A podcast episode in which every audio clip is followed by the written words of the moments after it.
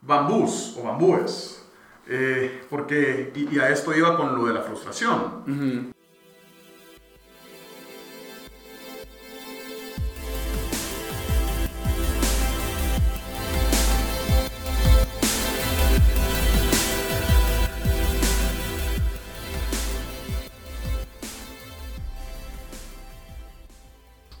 Hey, ¿qué onda? ¿Cómo están? Soy Edu Ems y este es mi podcast, una idea que nació bajo dos objetivos principales.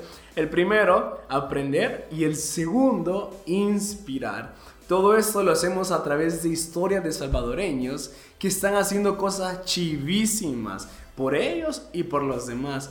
Historias que a lo mejor y nunca te pudiste imaginar que estaban escribiéndose aquí en nuestro país. Y esta vez no es la excepción. Guillermo Miranda es una persona increíble y porfa, te invito a que si te quedas hasta el final del episodio y te ha gustado, te ha parecido todas las ideas, la plática, los consejos, que lo puedas compartir en tus redes sociales.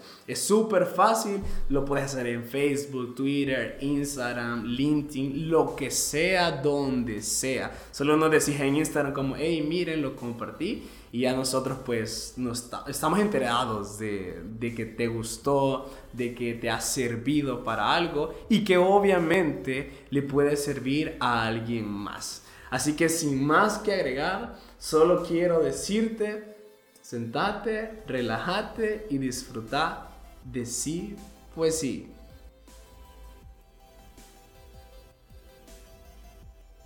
Entonces, o sea, sí sos elocuente, la verdad. Allá comenzamos. en, en, en, algunas circunstancias, sí, lo que pasa, mira, yo desde el colegio me metí a concursos de oratoria. ¿De oratoria? De oratoria. Ok, ¿dónde estudiaste? En el Liceo Salvadoreño para los 15 de septiembre, bueno, no, para la... Toda la fiesta cívica. Para la fiesta cívica, daban distintos premios y uno era oratoria y me metí a eso desde noveno grado siempre he sido gritón y siempre he sido, siempre he tenido distintas opiniones que quiero defender, así que eh, me metí a eso, que es intimidante. O sea, nunca deja de intimidar hablar en público. Ok. Eh, argumentar o decir lo que pensás es incluso más difícil cuando es completamente honesto, nunca de intimidar. Sí. Pero a medida lo ejercitas, pues creo que, que, se puede ganar una, una mejor elocuencia, así que ojalá me vaya bien. No, yo creo que sí, ya, ya, ya vimos como el pre y creo que sí hay una buena elocuencia. Pero me surge la pregunta, ¿qué, qué ejercicios te dejaban?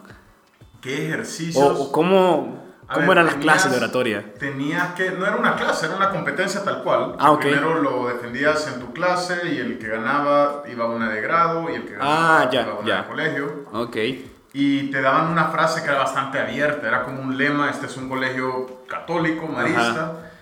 Y habían frases entre no espirituales, pero sí, me acuerdo que sobre la libertad, sobre la responsabilidad, no sé, habían frases de año.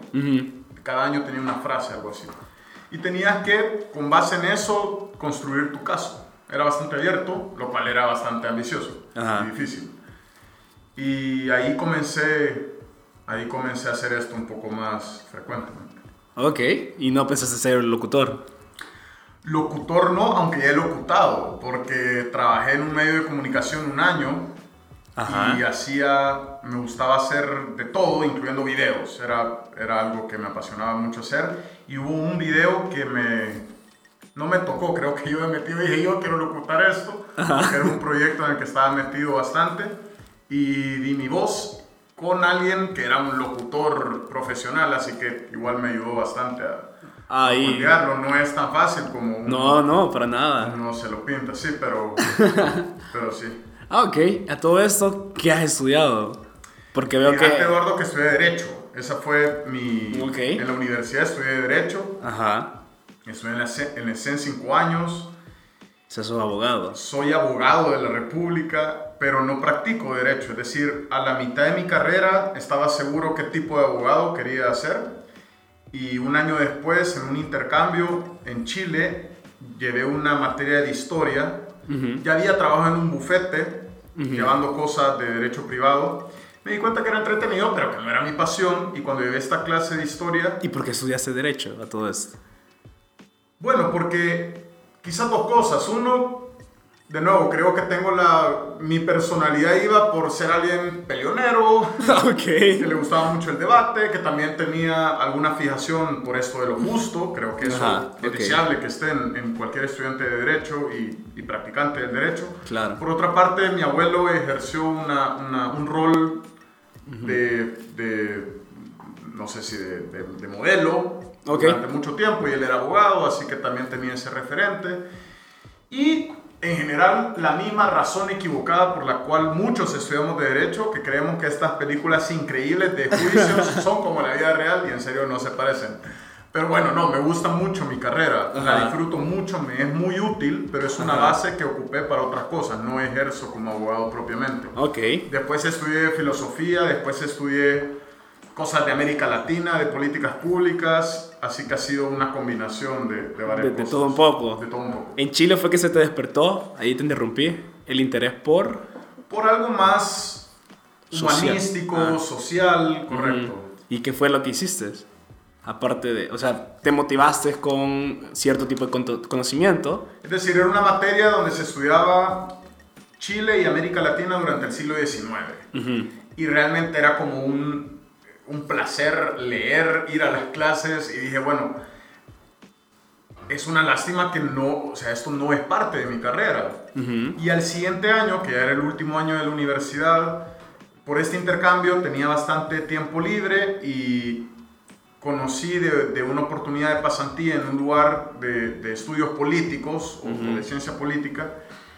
Y lo que comenzó como una pasantía de, ¿qué? De dos meses se terminó en mi primer trabajo de casi cinco años. ¿Qué? Allá. Entonces, no, aquí en, aquí en ah, Esto fue al regreso. Ah, ok.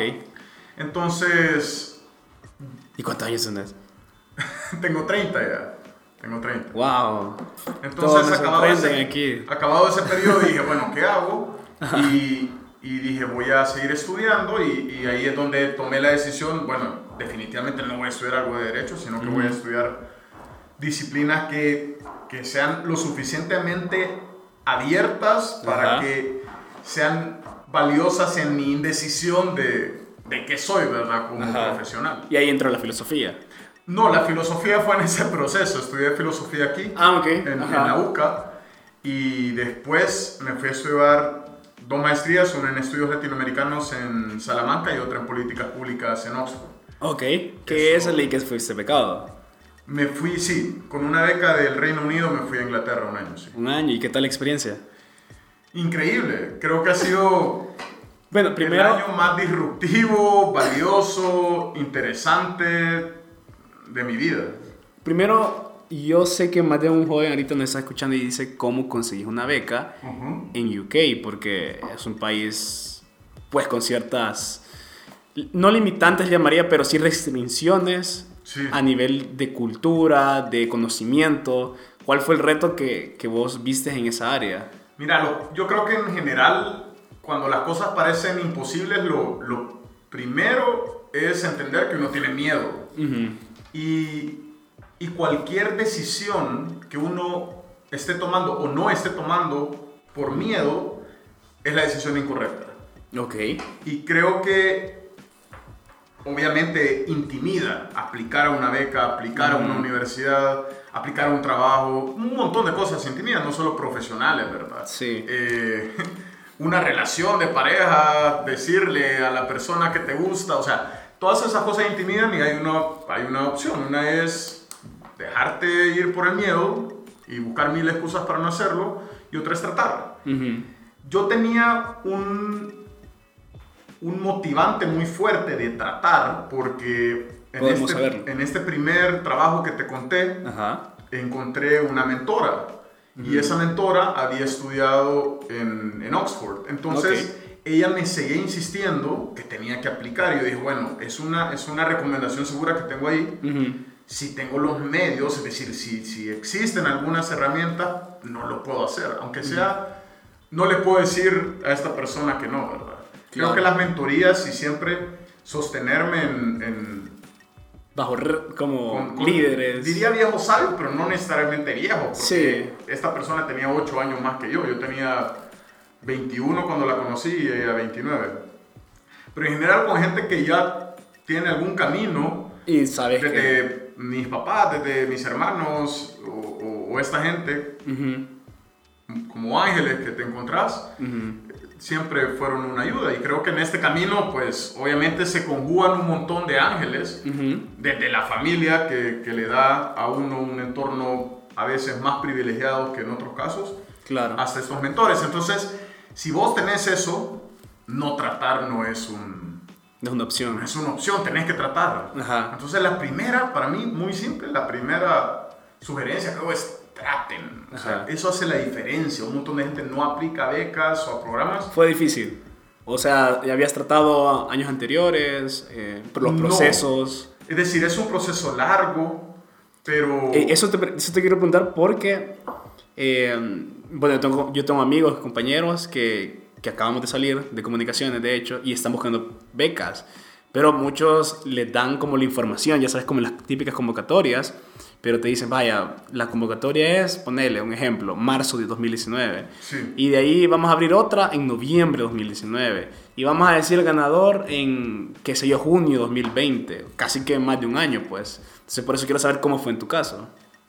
A ver, en mi caso, yo ya había entendido que, que ya tenía como que empezar otro ciclo, porque profesionalmente había estado cuatro años en una organización en donde había hecho cosas muy interesantes, pero... De abogado. Pero como, no, en, en, en, un, en, un, centro de pensamiento... Ah, ok. Bueno, estuve en FUSADE cuatro años. Ah, ok. Estaba en el Departamento de Estudios Políticos y ahí llegó un punto, había pasado dos elecciones, habían pasado un montón de coyunturas donde dije, bueno, ya aprendí bastante, como que ya la curva de aprendizaje ya se comenzó a desacelerar es hora de, hacer algo más. Y lo que me sonaba más lógico es irme a estudiar afuera. Okay. Entonces lo primero que hice fue irme a Salamanca. Ahí no obtuve beca porque las opciones que habían eran muy, muy de academia, muy de si tengo un cum bueno o no. Y mi cum, yo nunca fui un buen estudiante. ¿En serio? Yo soy la persona más desordenada, distraída. ¿En serio? Iba a clases, prestaba atención, pero yo desde octavo grado no tengo cuadernos.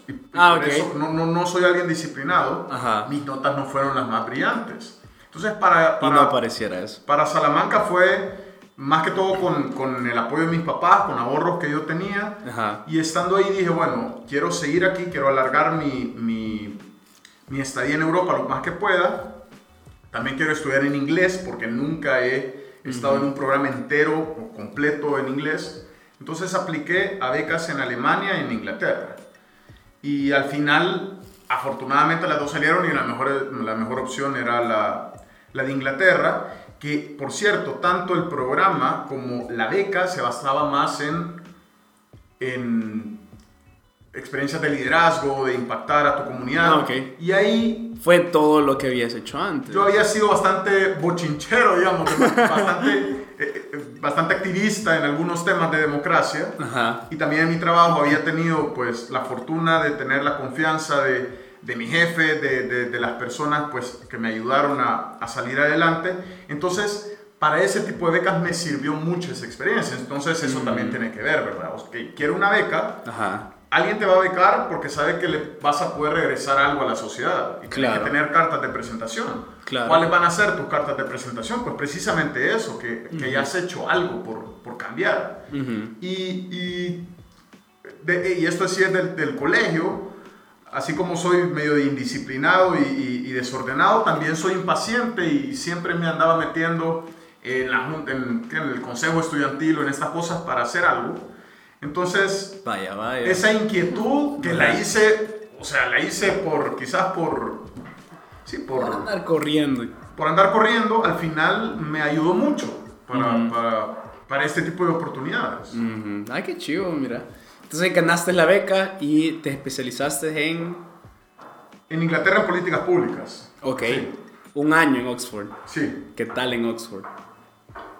O sea, sé, que, sé que es una universidad... Es un cúmulo de experiencias porque es algo totalmente abrumante. A ver, lo primero que te puedo decir es que ahí aprendí a que el sol es una maravilla, porque pasar varias semanas sin sol. No importa el clima, no importa incluso la lluvia, no importa si hay frío, no. Pero no tener la luz del sol, porque ha pasado nublado por semanas y porque a las 4 comienza a anochecer, realmente son de las cosas que, que, que aprendes a valorar, de las cosas que uno cree que son pequeñas y son grandes.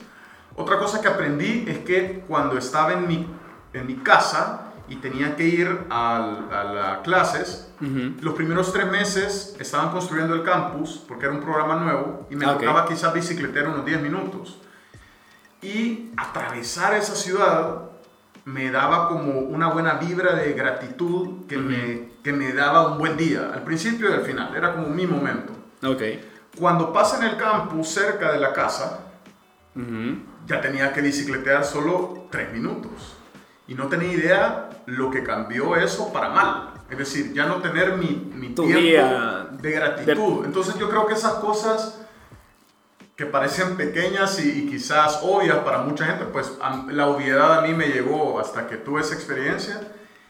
Y por eso te pregunto, porque hay un montón de cosas obvias en una beca en Oxford, pero que no sabemos, por ejemplo, eso.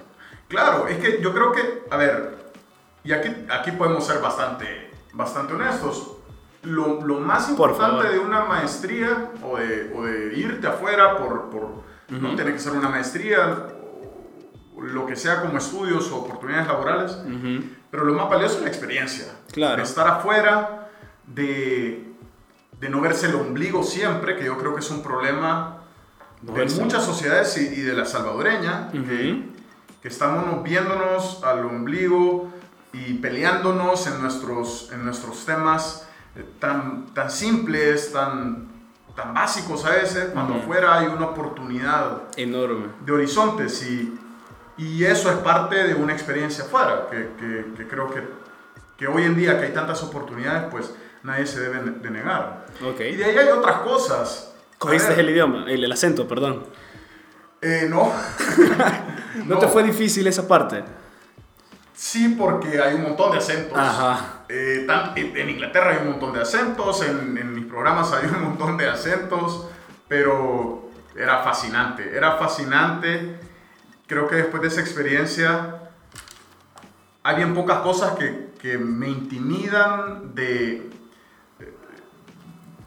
de imagen, creo yo, porque, porque ese es un ambiente de imagen muy, muy alto, de, de tradiciones de una universidad que tienen 900 años eh, o, más. Es decir, creo que más, creo que como mil años, o sea... Sí, es una y, super universidad. Y llegan personas de todo el mundo y al final lo más valorado ahí no es cómo te vestís, no es eh, tu apellido, lo más valorado ahí es... ¿Qué tanto sabes? Más que tanto sabes, lo más difícil ahí era en las clases, en el día a día era saber una buena pregunta. Es decir, es hacer la buena pregunta. Viene este tipo increíble o esta tipa increíble y voy a tener la oportunidad de hacerle una pregunta durante una hora. Llegar a esa buena pregunta era lo difícil. Entonces, no es que tanto sepas, sino que tanto tenés, creo, despejada la mente o, o a ver, ¿a qué tanto puede dar tu curiosidad? Ah, okay. De hacer las buenas preguntas, de buscar las buenas charlas, de buscar las buenas personas, de tener una conversación que te... Como esta. Como esta, que te puede llevar a, a otros lugares donde no has estado. Sí. Y también ahí descubrí, al menos en mi caso, que, que, quería regresar a El Salvador, es decir, que aquí tengo raíces, que aquí no sé si no sé si voy a morir aquí. A ver, con, con, todo lo que te digo de la carrera profesional, también aprendí que en mi caso planear a 10 años era mucho tiempo, ¿verdad? Okay. Lo que sí planeé, acabé de esa experiencia, que tenía que regresar, que, que había sido muy afortunado por, por, por, todo lo que me había pasado tempranamente en mi vida y que cuando yo veía compañeros, claro, que venían de países de primer mundo, pero países donde hay un montón de gente con su educación, dije, yo con esto puedo llegar a mi paisito y hacer mucho más, porque, porque tengo más herramientas y, y, estar consciente de ese privilegio es súper importante cuando tomas decisiones así. Hay gente que, que, por otras razones decide quedarse y está bien. En mi caso, quise regresar. Ok, ¿a qué edad fue eso? A los 28. Ah, bueno, es que te voy a contar. Ay, que, es que no, no, sé, sentí una gran brecha en ese entre el, tu o sea, primer trabajo de 5 años. Salí de la universidad a los 22, a los 26 me voy me voy a estudiar a, a, Salamanca. España, después a Inglaterra. En medio estuve cuatro meses viviendo en, en Washington, hice una pasantía en la OEA. Ok. Y ahí vivía mi hermano, así que fue bastante conveniente. Me, me, pude quedar donde él y hacía esta pasantía. Con lo que me quedaba de la beca, a los 28 me regreso a El Salvador, pero con lo que me quedaba de la beca, mi beca me llegaba hasta octubre. Y mi graduación era en noviembre. Ok. Entonces no tenía, perdón, hasta septiembre, mi graduación era en noviembre, no tenía dinero para octubre. Ajá. Entonces con lo que me quedaba de la beca para el último mes, me fui dos meses a India y le di la vuelta. ¿A India? a India, porque es de Inglaterra, bueno, es de Londres, los boletos son baratísimos, porque hay un, o sea, no baratísimos, pero... Pero sí es como todo. Claro, o sea, con dos meses de esa beca, eh, pues logré logré conocer ¿Qué? un lugar que me fascinó mucho porque ahí había bastante gente eh, de mis compañeros de la India. Y de por sí me, me, me, fascinaba como un país con esa diversidad iba ahí. Es decir, no. Porque India es como un continente. Ahí tenés como 20 dialectos, subdialectos mucho más, tenés religiones, dentro de las religiones hay castas, hay hay mil razones para pelearse, para matarse, hay mucha violencia, ha habido mucha violencia. Sí, pero cuando comparas esos países o países del Oriente Medio o, o, en África que hay problemas tribales, es decir, y vas a El Salvador y decís, bueno, aquí...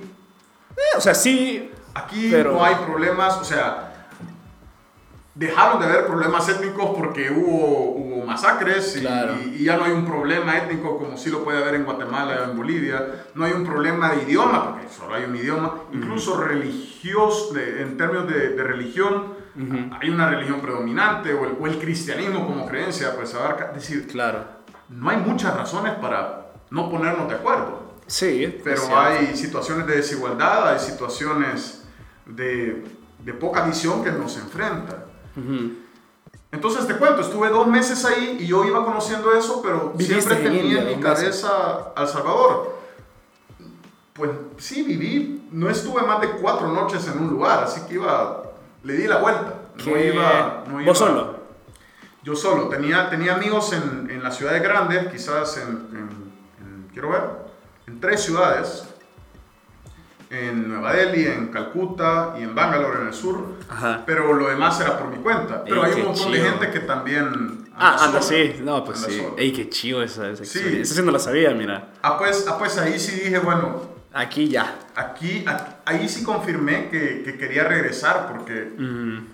Alberto Porque eso. En, al ver todo eso, en, en tener tu mente bastante ocupada, pero también en la soledad creo que uno también encuentra un montón de respuestas. Sí. O sea que estuviste, en India, te regresaste para Oxford, te graduaste y automáticamente en noviembre te regresas a El Salvador, que eso fue en 2000... 2017. No, no, 2016. 2016. Venía a El Salvador, ¿qué? ¿Tenías algo preparado, pensado? No, no tenía nada preparado. Vine a El Salvador y dije, bueno, tengo que hablar con la gente. Eh, que conozco, con, te estoy hablando de maestros de universidad, de mentores, de jefes, de compañeros, de, de todo. Eh, ver toda tu red de contacto, claro. Ok. Ver toda tu red de contacto y decir, bueno, quiero, quiero entender el bosque. Claro. Y pasé, pasé algunos meses así. Durante un año básicamente estaba entregando consultorías y, dando clases me dieron la oportunidad de dar clases en el SEM, que era una de las cosas que más me...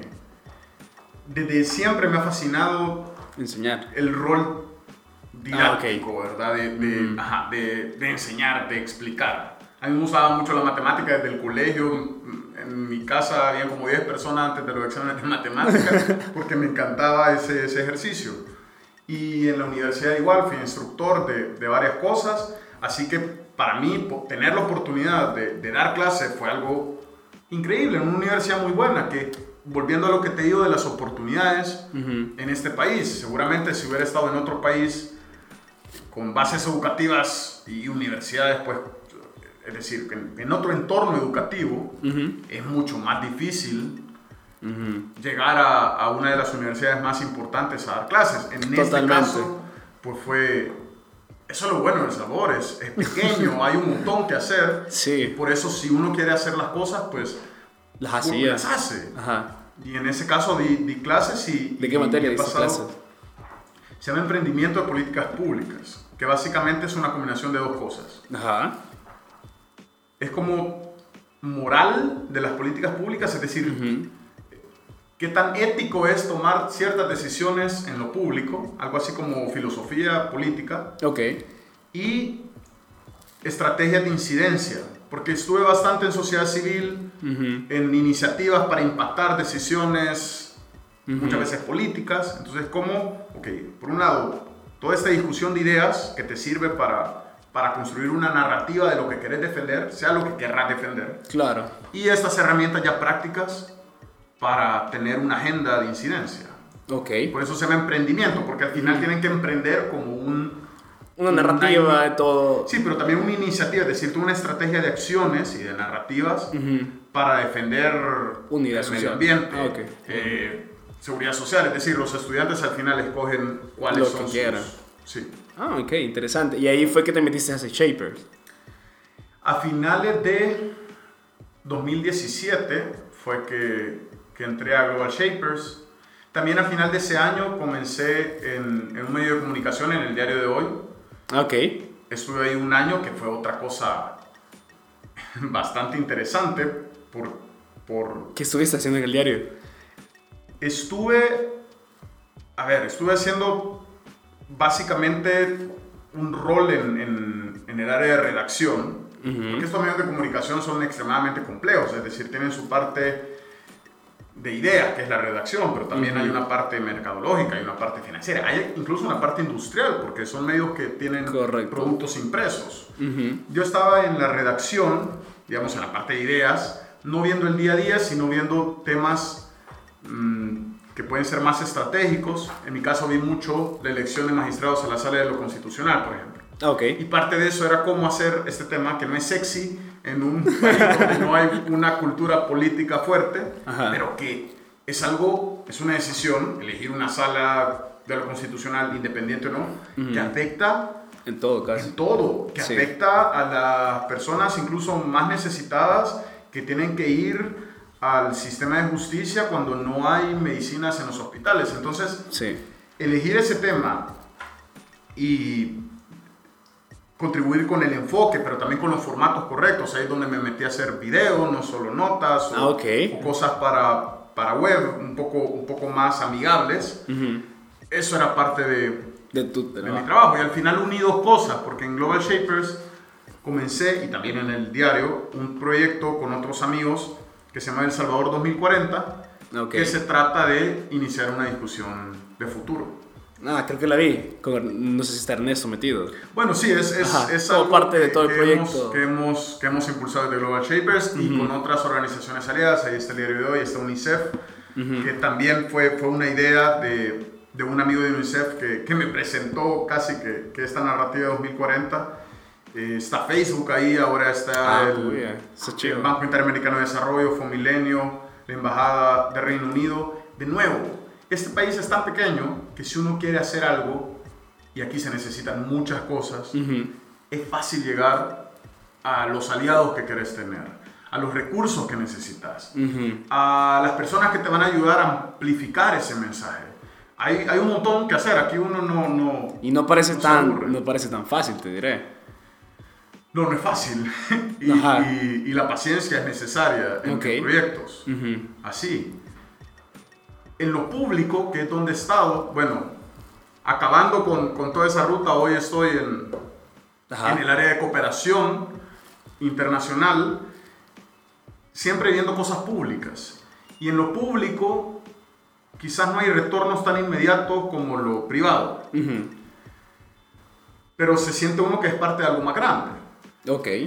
más, más de visión a largo plazo. Es decir, soy parte de una película un poco más... Pero también eso tiene una contraparte. Ok. Porque en lo privado sí hay retornos más inmediatos y uno está incidiendo en vidas en el día a día. Pero uno no se frustra tanto, porque lo público lleva tiempo. Y, y, y esto sucede también cuando querés hacer algo que implica, qué sé yo, organizar a los vecinos, eh, tu, misma, tu mismo desarrollo personal o profesional, eso lleva tiempo. Claro. A los estudiantes, les, les, en la última clase, algo, algo que les digo, que es como algo, es algo corto, de cinco minutos, pero lo, lo, voy a tratar de empaquetar en No, no, una no. Son dale. cuatro cosas. Dale. Con gusto. Uno es explorar, es decir, hay que abrirse a más allá de los conceptos que uno cree tener desde pequeño, de distintas cosas, ¿verdad? De qué es el éxito, de qué querés para tu vida, de qué querés cuando sea grande. Todo este, eso está en constante cambio porque, porque uno tiene más información, entonces hay que Sí, explorar, porque uno no conoce la, la fotografía completa. Intentar, que eso ya lo dije, el que mi mamá me dice, lo peor que te pueden decir es que no. No. Me parece lo más sabio. Sí, es Es que cuando uno no intenta, ya perdió ahí. Y eso te da un impulso de, le voy a escribir a tal persona. y- Claro. O sea, no me va a decir y, ¿y qué queda? Le puedes escribir a otra persona y es súper, Sí, súper y de 100 enriquecedor. puertas quizás se abran 10. Sí. Pero con esas 10, la próxima vez de 50 puertas se van Ya a abrir abrir- 30. Es sí. decir, hay que intentar. Lo tercero es sembrar bambús o bambúes. Eh, porque, y, y a esto iba con lo de la frustración. No sé qué tan cierto es. Me han dicho que el bambú cuando lo sembras tarda varios años, 4 o 5 años, y después crece exponencialmente. En dos meses puede crecer varios, varios metros. Y esto, esto me parece que pasa con las iniciativas que requieren eh, de cosechar, de procesos lentos, de organizar gente, de buscar aliados. Quizá en el año 1 no lo vas a ver, o en el año 2. O es como estudiar en la universidad. Es decir, durante 5 años te vas a dedicar a estudiar. Los Sí. frutos los vas a ver después. Entonces, la frustración pasa, pero, pero así como llega, así también se va, porque, porque uno logra ver algo si es persistente. Y la cuarta, y esto ya lo mencioné varias veces, es encontrar ceibas, que son estos ángeles, son estos, son, son los papás, son los mentor- mentores, los hermanos mayores, los, los amigos sabios, los viejos sabios, los viejos jóvenes, que ya sembraron varias veces ajá. de estos bambús y, y te agarras a una ceiba, porque son las personas que están dispuestas a dar sin recibir nada a cambio, porque quizás ellos encontraron otras ceibas. Esas personas siempre son, creo yo, fundamentales en, en- en el camino. Y, y hasta el momento, pues, si, si tengo que resumir en qué me ha ido más o menos bien, pues esas cuatro cosas las pongo a la par. Qué chido. Qué interesante. No voy a venir esos consejos. Creo que resumiste todo el cierre. Ok, ah, ya estamos en el cierre. No, no, no, no. Es que no estábamos, pero fue como que fuera el cierre. Sí, Y eh, creo, creo que si te pidió otro consejo al final, tiene que, o sea, tenés que pensarlo desde ya, porque ok. Ya no O va a ser- Ya, ya me quedé sin final. ya te quedaste sin final. Entonces tenés que pensar en otro. Desde ya te lo estoy diciendo. Pero mira, pasemos a una pequeña sección que se llama El grano. Te hago preguntas, no tienes mucho tiempo para pensarlas. Híjole. Y lo primero que pues, te venga a la mente, eso me lo decís. Ok. ¿Te ves trabajando en un partido político? No sé. Porque no sé. Siento que tenés todo el potencial para. Que Yo creo, yo creo que se necesitan buenas personas en los partidos políticos. En algún momento, de alguna forma, me gustaría contribuir, pero en el corto plazo no me veo. Quizás esa puede ser una respuesta más, Ok, más clara. ok. Te ves trabajando ahora en un puesto más de gobierno. Ah, claro. Yo, ahora, ahora no. Claro, pero, pero algo que tengo que hacer en mi vida es ser servidor público. Wow. Sí. Yo, yo, es decir, estudiar para eso. Sí. Me parece. ¿Qué, o no, ¿Cuál es la área en la que te gustaría servir al país? Imagínate te dan un ministerio. Ajá. Ella lo estás pensando mucho. no estoy pensando. No. No sé. No sé.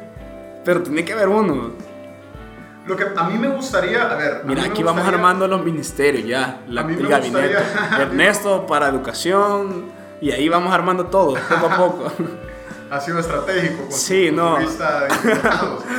Fíjate que mi pasión, no tengo una pasión por un tema en específico, sino por ese proceso de pasar a A o B. Entonces, si ese tema es transparencia, si ese tema es capital humano, si ese tema es infraestructura,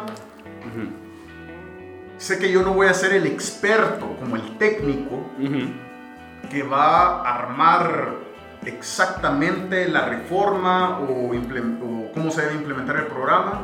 Yo voy a co- querer contribuir a pasar de A a B. Y eso quiere decir saber cuál es la narrativa, saber cuáles son los expertos que necesitas de tu lado, saber cuáles son las piezas, cuáles son los aliados que tenés que traer a la mesa. Ok. Creo que esa parte más de, Es más como. de armar el muñeco, Exacto, creo que es lo que me apasiona. Entonces por eso no, No te imaginas en uno. no sé, yo quisiera servir en un montón de cosas desde Ujú. una trinchera así. Ok, interesante. Pero obviamente temas de democracia y de, y de capital humano me, me, me atraen mucho.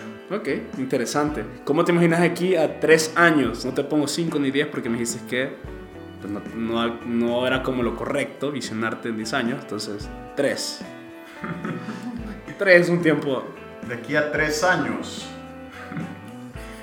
Esto no puede ser al grano. Esto, No, no, yo sé, pero- bastante- A ver, de aquí a tres años.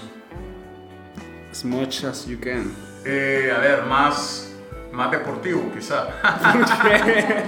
porque sí, porque algo que hay que hacer de aquí a tres años. ok, sí, tenés. Ya, ya hay que iniciar los 30 más, más disciplinado. Ok, me parece interesante.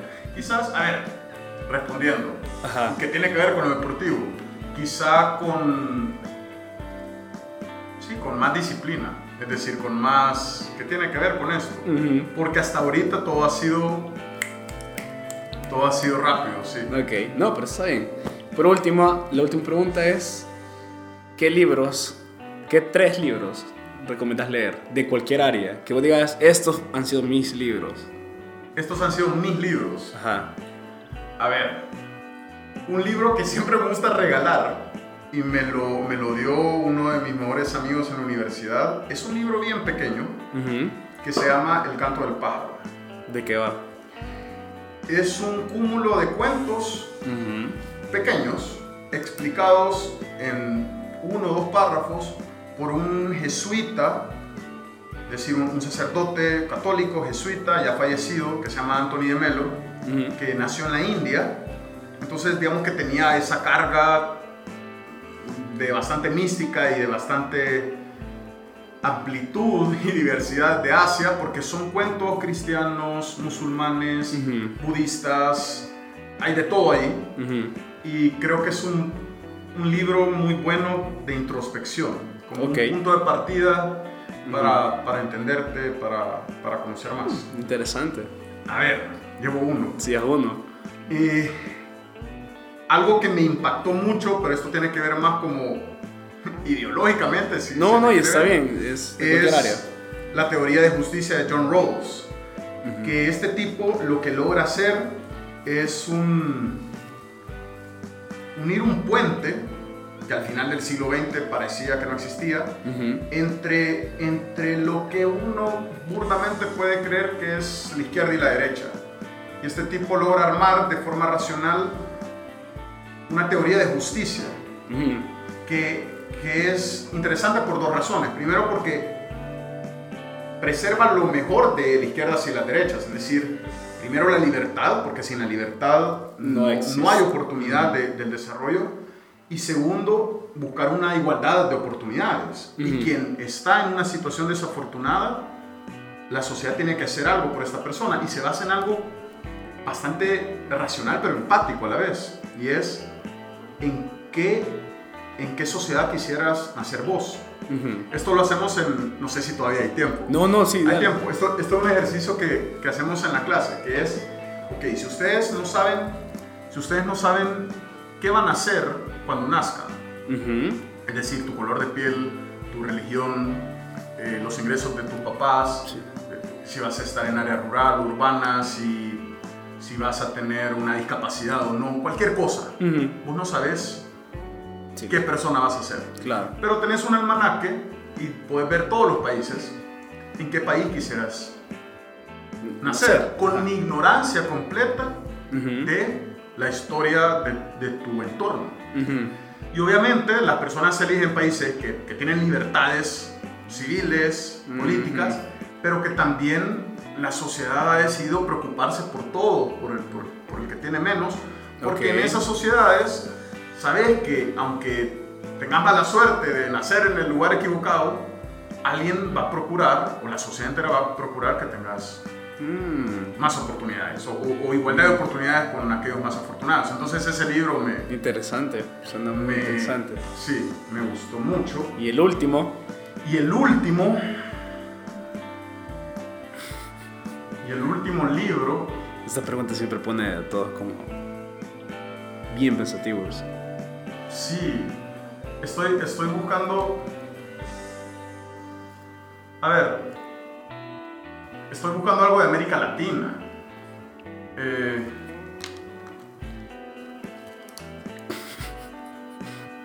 hay un libro que me gusta que se llama Cuentos Peregrinos, que es una, es una, es una recopilación de cuentos. Vale, pero este quizás fue más, es decir, si tengo que leer libros, algo tiene que ser de América Latina. Ok. Y esta es una recopilación de cuentos de, de García Márquez. Yo no soy tan bueno para le- leer cosas tan extensas. Entonces por eso me gustan las cosas muy express. Ok. Y, y hay un cuento, es decir, son como historias cortas. Y- pero el cuento más impactante es el de un expresidente, es decir, alguien que fue presidente en un país latinoamericano Ujú. y que hoy vive, digamos, como en la, como en la, no miseria, pero como en, como en la irrelevancia, Mm, ujú. exiliado en otro país, eh, ya sin atención, sin riqueza, en un estado, pues, económico bastante fregado, de salud bastante fregado, Ujú. y entonces es como esa nostalgia de alguien que tuvo Todo. Todo y, y toda esa vanidad que te da El poder. y lo político, Sí. y, y como esta persona llega a una situación donde ya no lo tiene.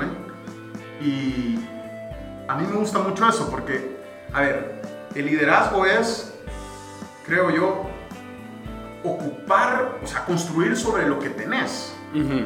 Y eso implica que, que construir sobre tus fortunas. Hay gente que tiene más fortunas, hay gente que tiene menos fortunas, pero todos pueden construir sobre Lo que tienen. tienen para, para hacer un cambio. Ujú. Ojalá siempre para mejor, tuyo y el de los demás. La tragedia de América Latina, o la tragedia del Salvador, o de la, bueno, no sé si esto es de la humanidad, pero, pero más en El Salvador, creo yo, donde nos ha costado muchas cosas, es que, al menos en estas últimas décadas, quien llega a la presidencia de la República, por ejemplo, porque es uno de los cargos, pero hay otros cargos, ser diputado, ser director de un, de un ministerio o encargado de una oficina que atiende al público o profesor en una escuela, es decir, llegar a un cargo de privilegio Ujú. es la oportunidad para cambiar vida para, y cambiar tu vida. Entonces, siempre me pregunto, y ahora bueno, estamos a las puertas de, de una nueva administración, ¿qué tanto cuesta para una persona que llega a una situación de privilegio darse cuenta Ujú. y no perderse? ¿Nunca te ha dado miedo eso? Bueno, volvamos a lo de partidos políticos. Yo creo que no entrar ahorita Ujú. porque, porque creo que me falta mucho camino. Es decir, para entrar, al menos en mi caso, pues no quiero generalizar, pero para Claro. entrar a política requiere mucha madurez, de mucho carácter, de mucha solidez personal, Así es. porque despierta algo que es tan... Es tan Arraigado a la humanidad, creería yo. Sí, y, y es, es invisible, pero es tan arraigado que es la vanidad. En esta película, eh, El abogado del diablo, Ujú. la última escena es esa, donde, donde el diablo dice la vanidad, mi pecado favorito, porque es algo, es algo tan sutil Ujú. que puede estar en todos, Sí. o sea, en, en distintos cargos de poder de, y, y puede, puede hacer perder el camino, que el camino de lo político es servir. Wow. Interesante. Creo que ya cerramos. ya, ya diste todo. Un buen final. Sí, sí. Te iba a decir, porque siempre cierro con qué consejos nos darías, pero creo que ya diste varios. Y te quiero hacer la pregunta, si vos querés dar otro, o que nos quedamos aquí. Porque ha sido súper bueno. Yo creo que ya me... ya quedé aquí, ¿verdad? No, hombre, muchísimas gracias, Guille, por haber venido, por tener esta plática. No, gracias, Eduardo. Siempre me llega a tener conversaciones alejadas a mi, a mi círculo profesional. Como la mayoría ya sabe, soy comunicador, entonces este tipo de temas me interesan un montón y siempre es como, ok, no lo sé todo, al menos, al menos en ese tema. Y es súper chivo, de verdad, te lo agradezco muchísimo. Seguí adelante, no dejes que la vanidad te llegue a tu vida, porque estoy seguro que si, es, si no es así, va a hacer cosas grandes por el país, ¿oís? Mil gracias, mil gracias por la invitación y para mí es un placer y un honor poder no solo compartir esa lista, estar en esa lista, y, pero sobre todo pues, poder platicar con, con los No, hombre, muchísimas gracias de verdad y nos vemos en el próximo episodio aquí en Sí, pues sí.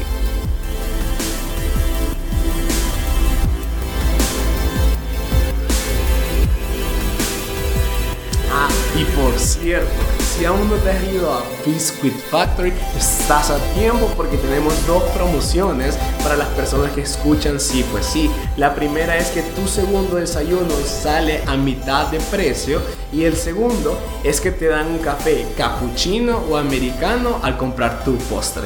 Súper sencillo, tenés que decir como, hey, escucho Sí, pues sí y quiero hacer uso de estas promociones y ya con gusto ellos te atienden, te hacen efectivo y todo super nice. Sin más que decir, hoy sí, démosle.